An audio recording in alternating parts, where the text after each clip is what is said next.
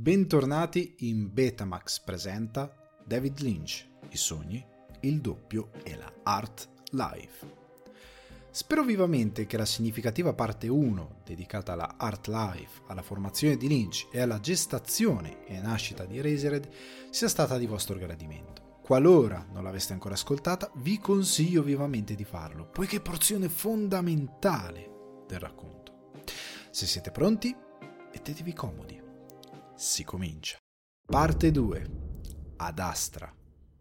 In questo appuntamento affronteremo una pagina fondamentale della storia artistica di David Lynch, popolata da interpreti illustri e contraddistinta da due incontri scritti nelle stelle. Da un lato, l'estroso Mel Brooks, dall'altro l'austero De Laurentiis, il cui strambo rapporto con Lynch rappresenta un tassello fondamentale della crescita di un autore così presente a se stesso e all'industria. Capitolo 1. Ronnie Rocket. Definire Ronnie Rocket è molto complesso, poiché il progetto nel corso del tempo è stato rimaneggiato più volte. Quello che possiamo fare è mettere insieme i diversi frammenti disponibili riguardo l'opera e raccontare la figura che si palesa di fronte a noi. Quindi, cos'è Ronnie Rocket e come nasce? In questo momento della sua art life, per quanto squattrinato e costretto a lavorare con il padre per sopravvivere, David Lynch è uscito dallo sgabuzzino dell'anonimato per entrare a far parte del circuito della scena cinematografica americana. Il suo nome circola ed è associato a un film di culto al quale hanno risposto bene, in molti casi con entusiasmo, pubblico e addetti ai lavori. Quello che serve ora è affermarsi nell'ambiente e Lynch si mette al lavoro per evolvere i suoi stilemi narrativi e di genere. Lo fa con lo sviluppo di un concept molto complesso qual è Ronnie Rocket, la cui sceneggiatura sembra un pezzo difficile da vendere, poiché è composta da una serie di elementi surreali che in quel momento, verso la fine degli anni 70, è impossibile portare a schermo. Nello script c'è un uccello dal collo spezzato che fa delle capriole, cavi elettrici che si muovono e sibilano come serpenti e un maiale bipede parlante. Ronnie Rocket viene descritto come un film ambientato in una terra dove nuvole nere scorrono sopra un'oscura città ricoperta di fuliggine. Tra le varie stesure, Lynch elabora uno storytelling via via più dinamico, che corre lungo due linee narrative, generando un segno autoriale che riconosceremo in futuro in molte delle sue produzioni. Su una linea seguiamo la vicenda di un detective impegnato a tallonare il cattivo di turno, colpevole di aver manipolato l'elettricità in modo che questa produca oscurità piuttosto che luce. Il doppio, in senso karmico, per immagine e scena, porta l'investigatore in una zona proibita della città, assecondando una delle regole tipiche di ogni buon noir, ovvero perdere il protagonista tra le ombre morali e non della vicenda. La seconda linea segue un afflitto sedicenne, una sorta di mostro di Frankenstein vittima di continue convulsioni scatenate dall'elettricità. Per Lynch il film è connesso alla nascita del rock and roll e Ronnie Rocket, il nostro protagonista, diventa una rockstar sfruttata come macchina da soldi che, nonostante tutto, rimane un puro. Un film ammantato da un umore nero fatto di carbone, benzina ed elettricità, ma anche una storia sulla scoperta dell'illuminazione. Temi portanti della poetica di Lynch, esattamente come il sesso, la famiglia disfunzionale stravaganti scene di violenza che sembrano trovare spazio nella prima versione della sceneggiatura, la cui struttura è più intricata rispetto a quanto fatto in passato sono tutti piccoli elementi utili a costruire la colonna portante di una parabola scanzonata e sopra le righe, atti a veicolare le credenze spirituali sviluppate da Lynch nel suo percorso di vita. Il concetto di circolarità, ad esempio, è molto presente. Il detective protagonista di una delle due linee narrative visita un nightclub chiamato The Circle Club e gli viene detto come le cose vadano in tondo e che la vita è come una ciambella, alludendo alla ruota del karma e della rinascita. Certo, c'è anche un chiaro riferimento all'amore di Lynch per le ciambelle, ma ci ritorneremo più avanti. Il film doveva chiudersi con una scena onirica. una figura a quattro braccia che danza su una foglia di ninfea, cercando di raggiungere un uovo d'oro. Una sequenza che riconduce a Vedas, il testo sacro indù, a raccontarci come l'universo materiale che emerge dalla mente di Brahma sia un uovo d'oro che galleggia, come in un sogno, nelle acque della coscienza divina. A questo punto vi sarete fatti un'idea di come Ronnie Rocket sia per Lynch un progetto molto personale, espressione di molti temi importanti della sua poetica, seppur votato a cose che non ha ancora provato a schermo, come lo humor nero e la rielaborazione degli stilemi del noir.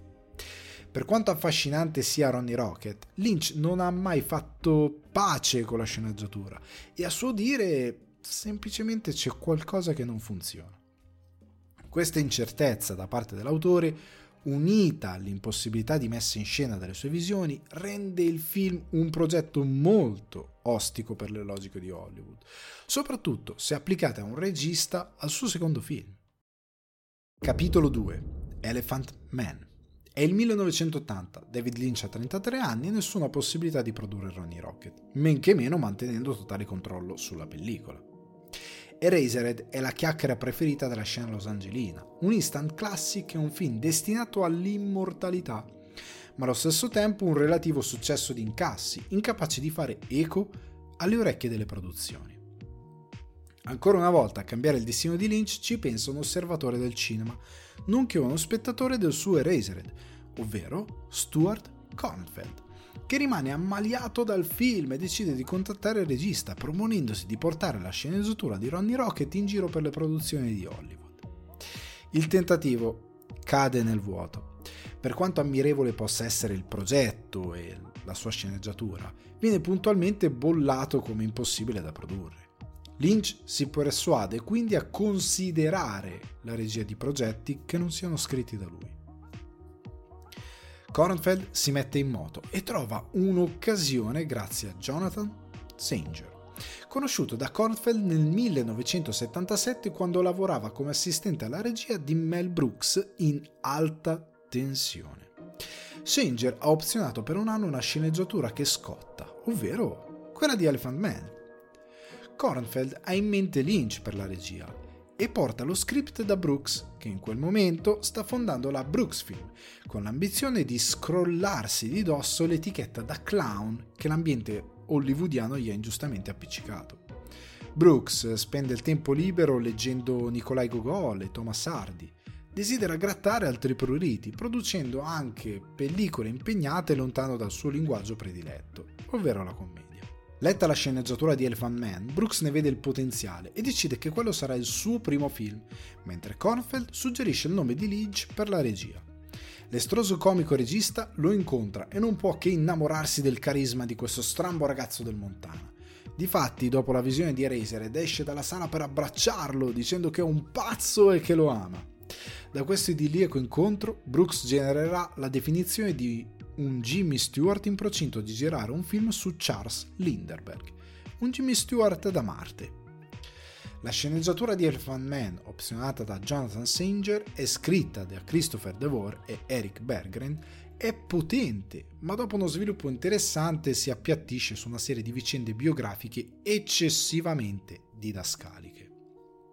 Lynch e Brooks lavorano gomito a gomito per riscriverla. Il primo si occupa delle visioni, delle invettive sensoriali, mentre il secondo cerca di romanzare gli aspetti biografici, portando a termine una sceneggiatura drammatica, evocativa e potente.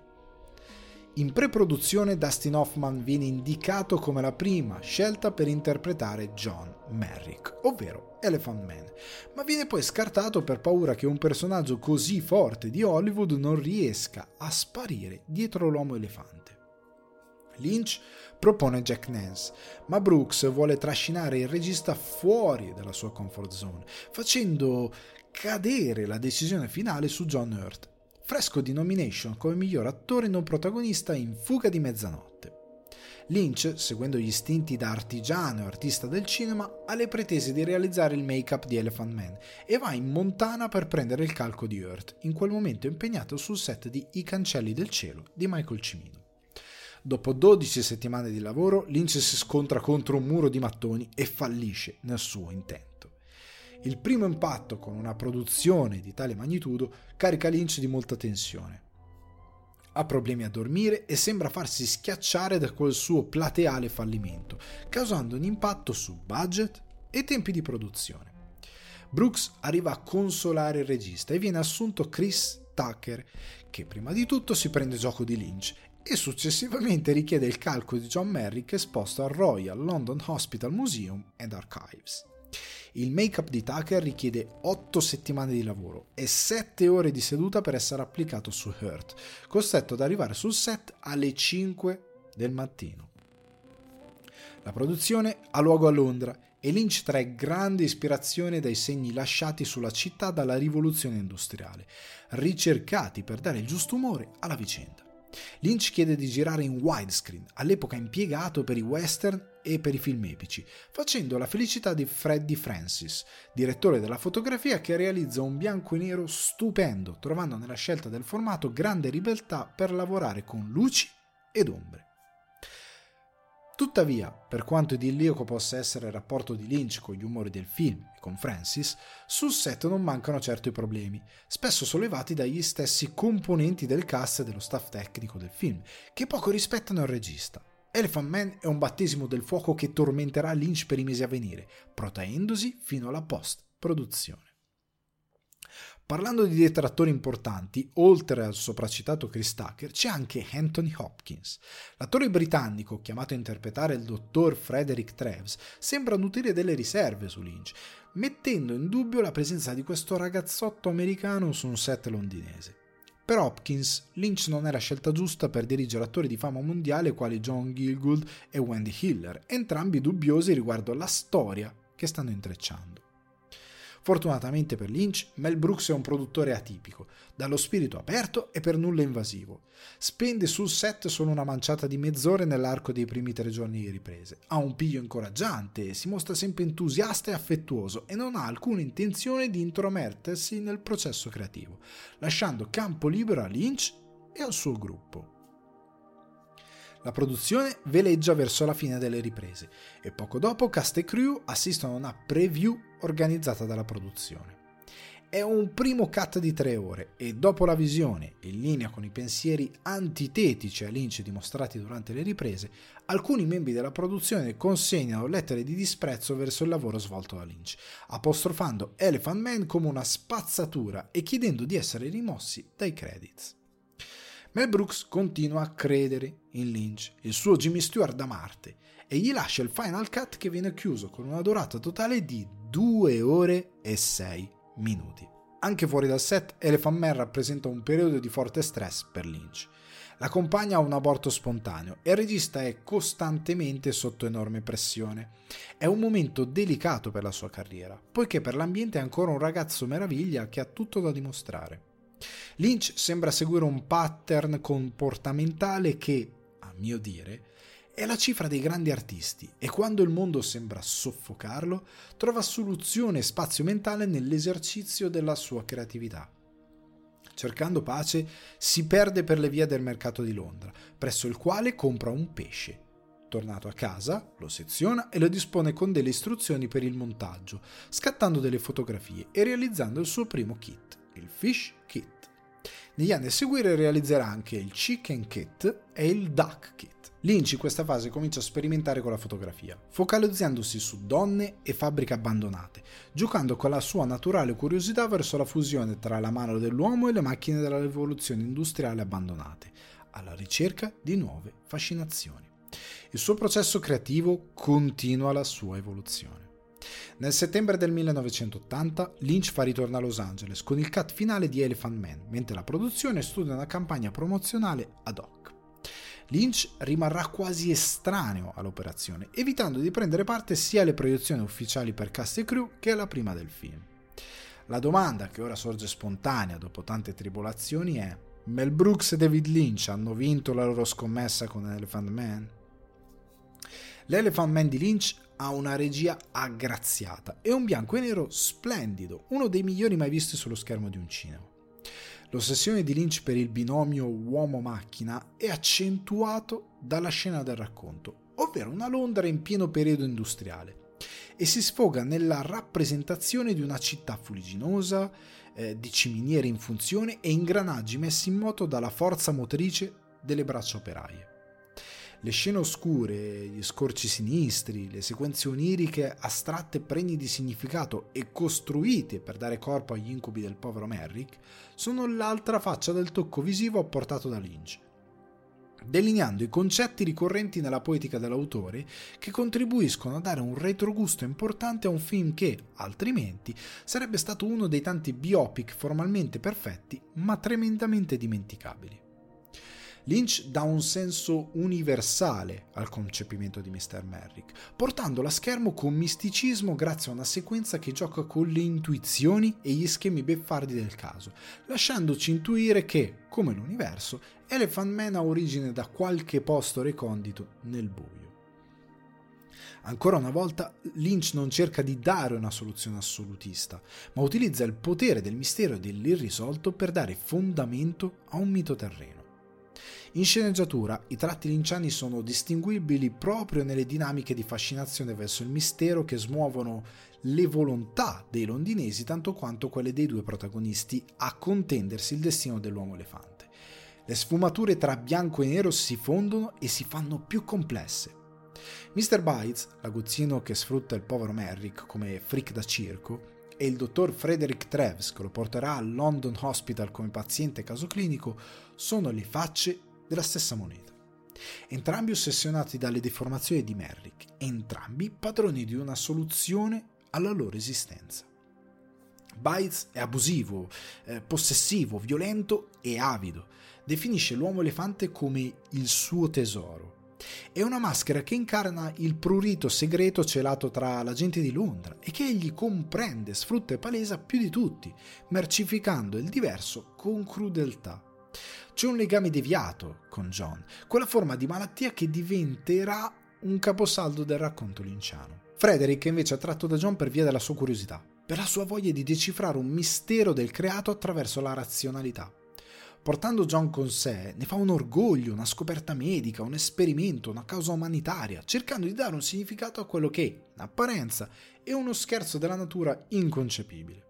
La domanda che si solleva ad un certo punto della visione è quanto sono pure le sue motivazioni. Il personaggio di Hopkins, quando John diventa un fenomeno di costume fra la gente di Londra, comincia a sollevare dilemmi morali sul proprio operato, su quanto sia genuino il motore delle sue azioni verso Mr. Merrick.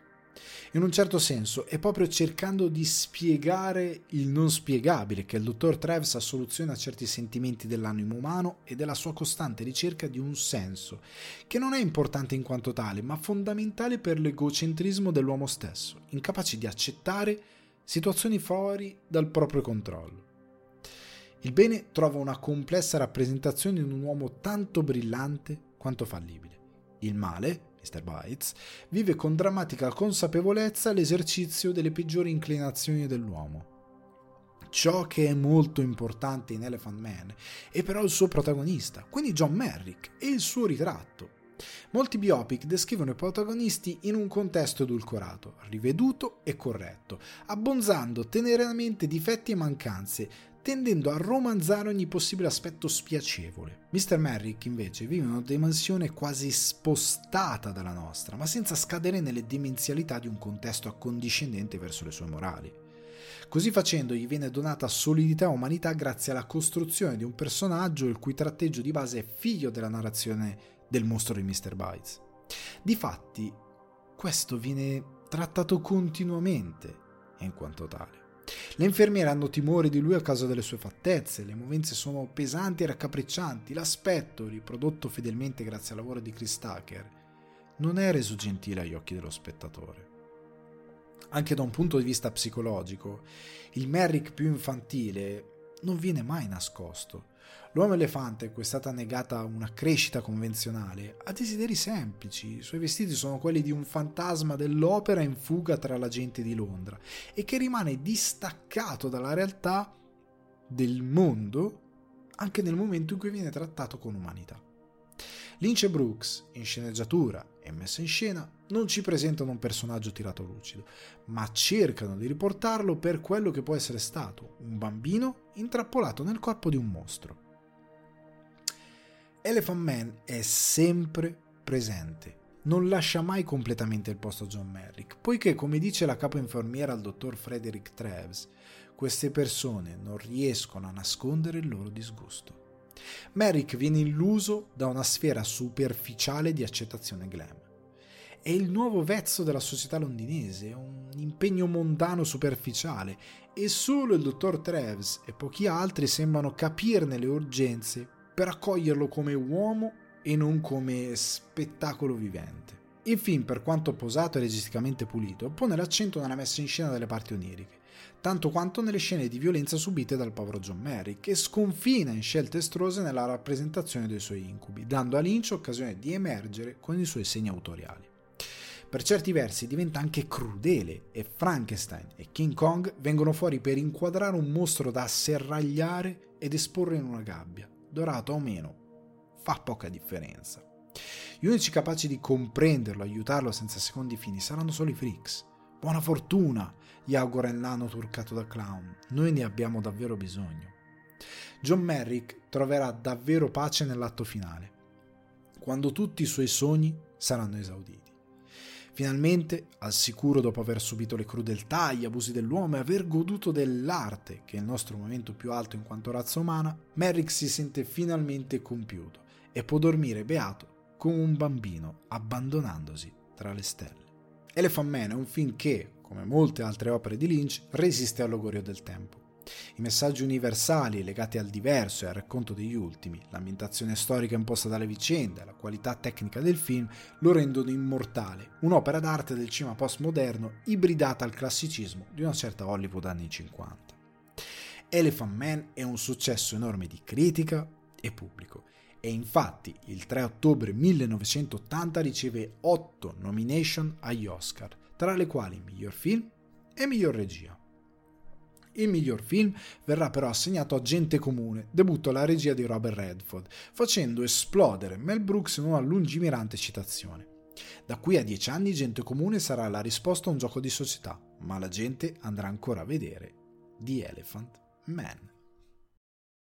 Capitolo 3 Dune David Lynch non è più il bizzarro talento visionario dietro un film di culto del circuito del cinema di mezzanotte, ma un regista candidato all'Oscar.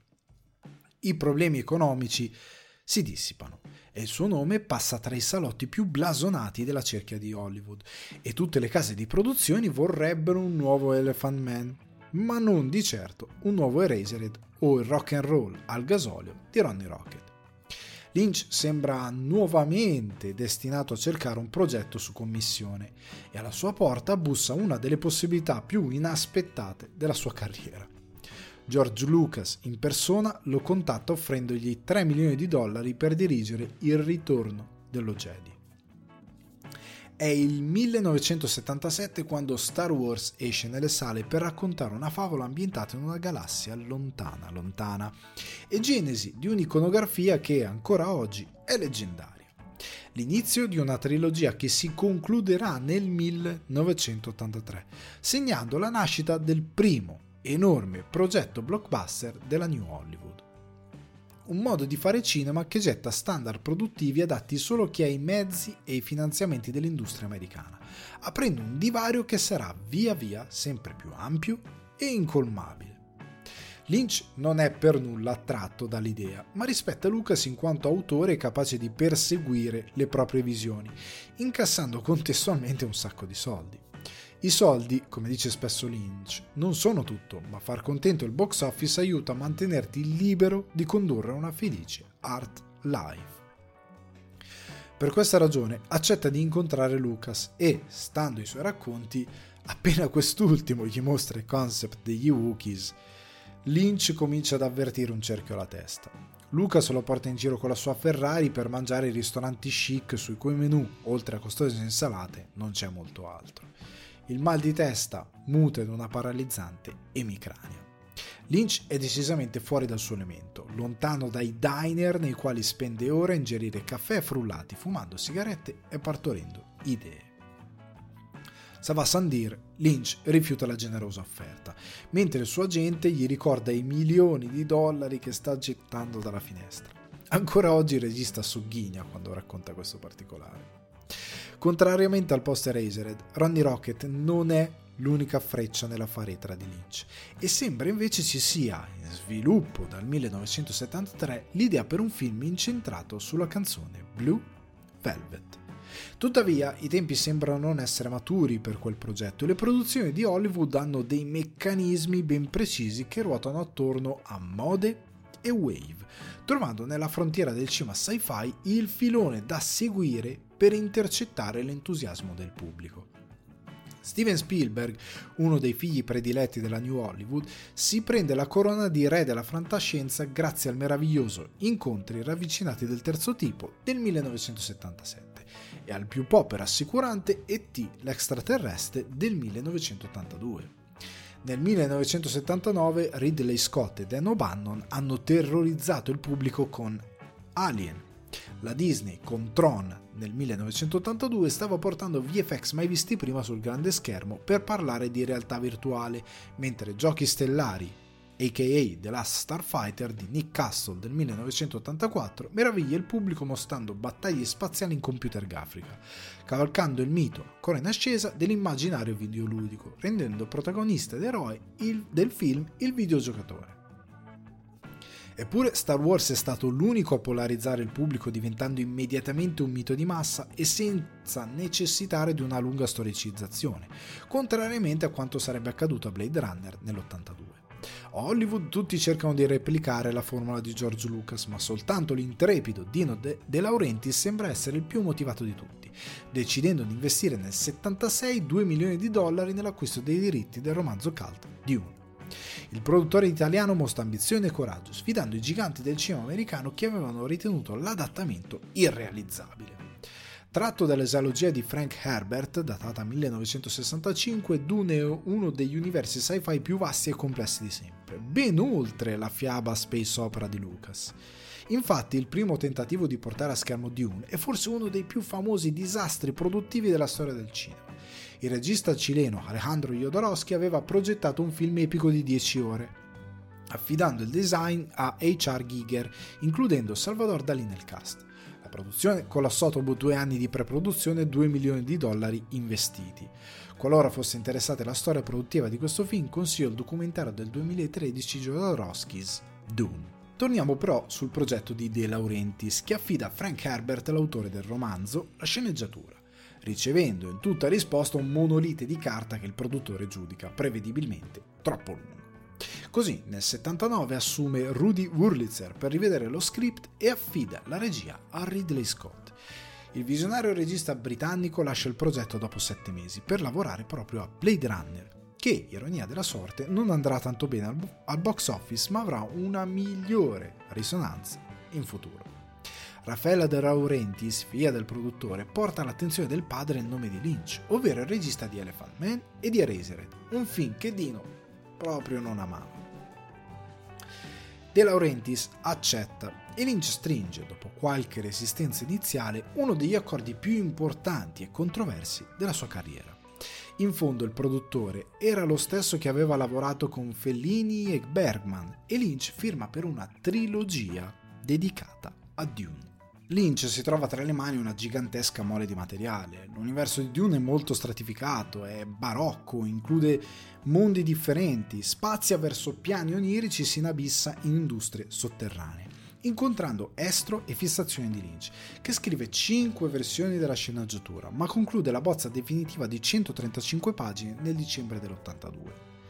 Il 30 marzo del 1983 in Messico cominciano le riprese di Dune con un budget di 40 milioni di dollari e 1700 persone sul set. Gli effetti speciali vengono curati da Carlo Rambaldi, che aveva già lavorato su incontri ravvicinati del terzo tipo, E.T. e Alien. Le musiche dei Toto e il tema realizzato da Brian Eno danno ancora più sostanza all'idea di un cinema nei tempi e oltre i tempi. Sting entra nel cast unendosi a una tradizione di personaggi pop prestati al cinema e il film segna la prima collaborazione tra Kyle MacLachlan e David Lynch, entrambi figli di una vita bucolica nell'America rurale e il cui incontro sembra un evento spirituale sancito tra le stelle. Lynch è ispirato e da libero sfoga il suo lato artistico, realizzando sette fondali ispirandosi, su invettiva di De Laurentiis, all'architettura veneziana, per rappresentare i luoghi della famiglia Atreides. L'amore per le fabbriche e le macchine ritorna, divenendo centrale nella rappresentazione del mondo sotterraneo, ispirandosi all'estetica di Metropolis di Fritz Lang. La principal photography di Dune si conclude il 9 settembre del 1983, ma Lynch rimane sul set fino al febbraio del 1984, occupandosi del lavoro sui modelli e gli effetti speciali. Lynch, seppur conscio di aver firmato un accordo che non gli dà il Final Cut, propone un suo montaggio di tre ore, quello da lui ritenuto ottimale per dare il giusto respiro alla vicenda. Una versione ricavata da un primo editing dalla durata totale di ben 5 ore, un rough cut. De Laurentiis lo boccia. Non crede il pubblico possa reggere tre ore in una sala e pretende di rispettare lo standard di distribuzione di 2 ore e 17 minuti e incontrare le esigenze degli esercenti, la cui programmazione e di conseguenza i relativi incassi sarebbero stati minati da una pellicola così lunga. Il 3 dicembre 1984 esordisce Dune al cinema, aprendosi guardando le stelle, come Elephant Man e come quel film cerca nelle stelle un significato oltre l'idea dello spazio inteso come meraviglia sci-fi, ma come luogo ignoto teatro del mistero. La ricerca artistica intrapresa nelle concezioni dei set regala al film un'estetica affascinante e Lynch si manifesta nella visione di un futuro dominato da macchine barocche, eh, fumi industriali, strutture squadrate fatte di solito cemento grezzo dipinte da linee dai colori pop ordinati. E proprio in questo contesto assistiamo al primo cameo al cima del regista, in un ruolo dove uomo e macchina sono davvero fusi. Probabilmente non ci sarebbe mai potuto essere un esordio migliore. Il concetto di malattia, di ambigue pulsioni e fascinazioni verso le pustole e il corrotto si inizia a muovere e con il barone Vladimir abbiamo una versione edulcorata e per famiglie di quel male che Lynch sembra immaginare nei suoi incubi e che approfondirà più avanti. Il bene è aulico e aggraziato, armato di viaggi onirici in antitesi con quelli dei villain che cospirano contro di esso. La rappresentazione della gilda spaziale dei mostruosi navigatori della gilda è impressionante, suggerendo una fervida narrazione astratta più vicina a Resered che a Star Wars. Lynch non scompare nel mettere in scena Dune, ma piuttosto cerca con il suo sguardo e la sua poetica di trasporre le complessità di quella spessa opera così ampia, forse anche troppo rispetto ai canoni di quella fantascienza alla Lucas, che si rifaceva più all'immaginario classico di Hollywood e a quello degli eroi da fumetto. Lo sforzo profuso da Lynch è ammirevole, si nota la mano di un regista la cui voce è chiara e forte e il cui obiettivo è di costruire un sci-fi dalla struttura epica, diverso da quanto visto fino a quel momento. Eppure, qualcosa non funziona. Lynch non sembra trovarsi a proprio agio con le scene d'azione, qualcosa che manca nella filmografia del regista e che in questo momento inizia a diventare sempre più cinetica grazie a film usciti proprio in quello stesso anno come Indiana Jones, Terminator o Conan il Barbaro. Lo stesso immaginario futuristico di Lynch, seppur interessante messo in scena con una tecnica formidabile, grazie anche a effettisti quali il già citato Carlo Rambaldi, è molto legato a un'idea industriale del Novecento, una fantascienza anni 50 in certi casi, fatta di leve da tirare e periscopi. Un fusion sci-fi che mescola classico, barocco e spazi onirici linciani. Se pensate a quanto aveva fatto Scott con Blade Runner e Alien e Lucas con Star Wars e che da lì a qualche anno sarebbe arrivato Ritorno al futuro, capite benissimo quanto Dune possa sembrare un passo indietro, una visione retromane di un futuro che già guardava oltre. Eppure non sono questi i fattori che hanno determinato il flop del film. Il montaggio deciso dalla produzione uccide completamente gli elementi della narrazione, forzando l'aggiunta in post-produzione di voice-over necessari a spiegare quanto cancellato dal montaggio, creando raccordi narrativi naturali. Durante la visione questa scelta è palpabile e compromette la struttura del racconto, invade lo storytelling e lo rende posticcio distruggendo l'illusione del cinema per ricordare al pubblico di essere spettatore seduto in una sala cinematografica. La trama è destrutturata e sbilanciata nella progressione del ritmo. Lo stesso De Laurentiis, nel documentario BBC The Last Moving Wall, ammetterà che Dune è stato distrutto nella stanza del montaggio. Tutte le premesse legate alla fama del libro, al talento di Lynch allo sforzo economico profuso da De Laurentiis non portano al risultato sperato. Dune, un investimento da 40 milioni di dollari, è, un, è, il flop più clamoroso della carriera di Lynch, incassando poco più di 30 milioni in America, fallendo anche incontrare il favore della critica e del grande pubblico. Nonostante il flop, la space opera di Lynch trova un suo pubblico di estimatori e diventa, specialmente in Europa, un fenomeno caldo spezzando una lancia in favore del Dune di David Lynch, nonostante i madornali errori fatti in sede di montaggio, il film non risulta insostenibile tanto quanto le critiche vogliono lasciare intendere. Gli effetti speciali sono notevoli, la messa in scena e il design delle scenografie ideati da Lynch, che sono quasi dei pezzi d'arte, hanno una loro potenza con le scene oniriche dedicate a entrambe le fazioni della vicenda, l'autore crea alcune delle sequenze più interessanti della storia del cinema e molti frame del film sono magnifici sia come cinema tout court che come sci-fi. In definitiva, Dune è un azzardo verso un genere che non appartiene al regista, un uomo che non ama, per sua stessa ammissione, le codifiche atte a vendere qualcosa di precostruito al pubblico. Dune, nelle intenzioni della produzione, voleva essere innovazione, ma rimanendo parte delle codifiche del pubblico degli standard di fruizione. Un concetto assurdo, antitetico alle ragioni dietro il successo di tutte quelle opere sopracitate che erano il bersaglio di Dune stesso. Lynch non sa eseguire, non è un mestierante o uno shooter, sa solo introiettare una storia e dipingere su pellicola quello che questa gli suggerisce, trovando innovazione nel suo linguaggio e nella sua capacità di creare partendo da un foglio bianco. Proprio come i registi della New Hollywood rincorsi da De Laurentiis. A giochi fatti, il fallimento di Dune è per David Lynch un colpo pesante, uno di quei flop che in molti casi ha determinato e ancora oggi può determinare la fine di una carriera. Sente di essersi venduto, di aver perso identità in quel lavoro e di essersi piegato alla logica della grande produzione. Rifiuta di leggere le recensioni e oggi non ha mai voluto vedere o supervisionare cut per la televisione o altre distribuzioni. Dune è il progetto meno linciano di tutti, quello più sbadato e quello nel quale il regista ci si rivede di meno, anche se in tempi recenti la curiosità verso il progetto potrebbe essere riaffiorata.